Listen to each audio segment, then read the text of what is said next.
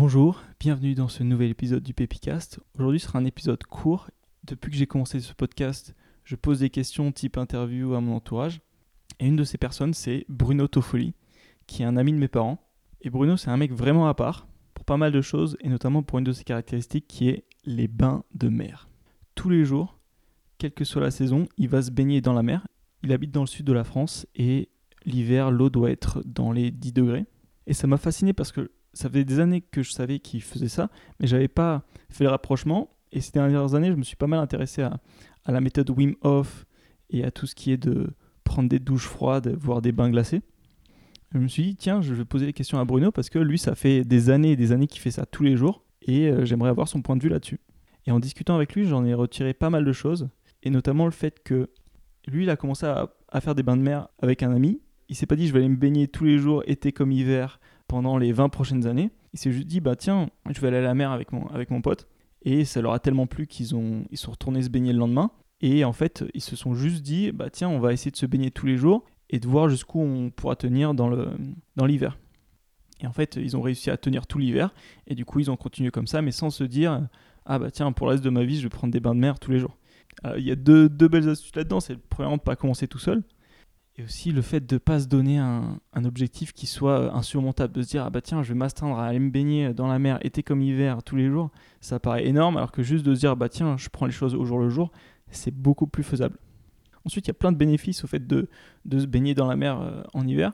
Premièrement il y a le fait de résister beaucoup mieux au froid, plus on s'habitue au froid plus on y résiste. Deuxièmement on a beaucoup plus d'énergie après, quand on sort de nos glacés ça donne énormément d'énergie. Et troisièmement il y a aussi le fait que mentalement une fois qu'on a réussi à dépasser ce challenge-là, surtout quand c'est un challenge journalier, ça donne, euh, ça donne pas mal d'énergie pour, euh, pour vaincre d'autres, pour surmonter d'autres, obstacles dans notre vie quotidienne.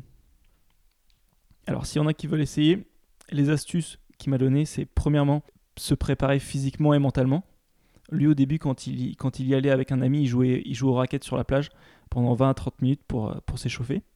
Maintenant qu'il fait ça tout seul, il fait une sorte de yoga euh, sur la plage.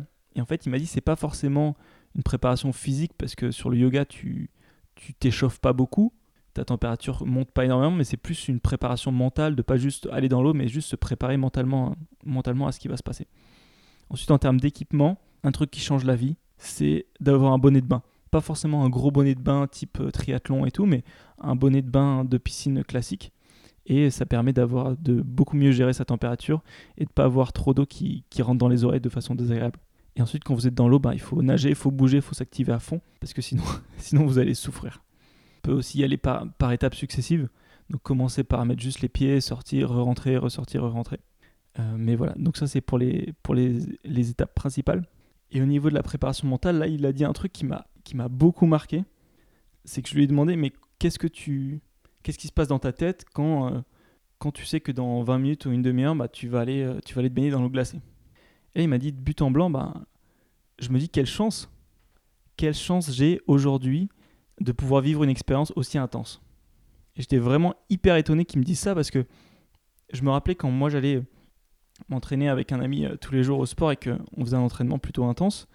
On avait un entraînement intense mais qui durait 30 à 45 minutes maximum.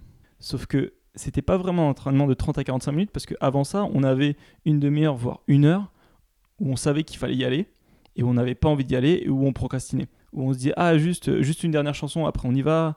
Ah, il faut, que, il faut que je prenne telle ou telle affaire, il faut que je boive un coup, etc. etc. C'est une demi-heure, voire une heure de préparation mentale où on savait qu'on allait devoir s'entraîner. C'était pas du tout un plaisir. C'était vraiment une torture. Or, lui, il avait vraiment l'approche opposée et je me rappelle très bien que moi, quand j'essayais de faire des, faire des bains glacés ou de prendre des douches froides, avant d'y aller, j'étais vraiment pas dans un bon état mental.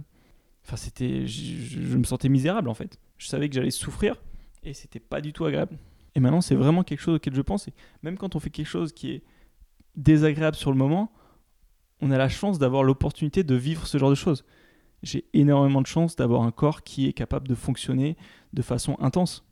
Et c'est vrai que lui, de son côté, il a la chance de pouvoir aller se baigner tous les jours s'il le veut et de vivre une expérience hyper intense. Donc ça, c'est la première chose. Et maintenant, j'essaie vraiment d'y penser tous les jours quand je vais au sport, de me dire, ah ouais, effectivement, je vais vais pas passer un bon moment, mais j'ai vraiment la chance de pouvoir, de pouvoir vivre ce moment-là. La deuxième chose qui m'a vraiment marqué, c'est la réflexion qu'il faisait sur les questions qu'on lui pose.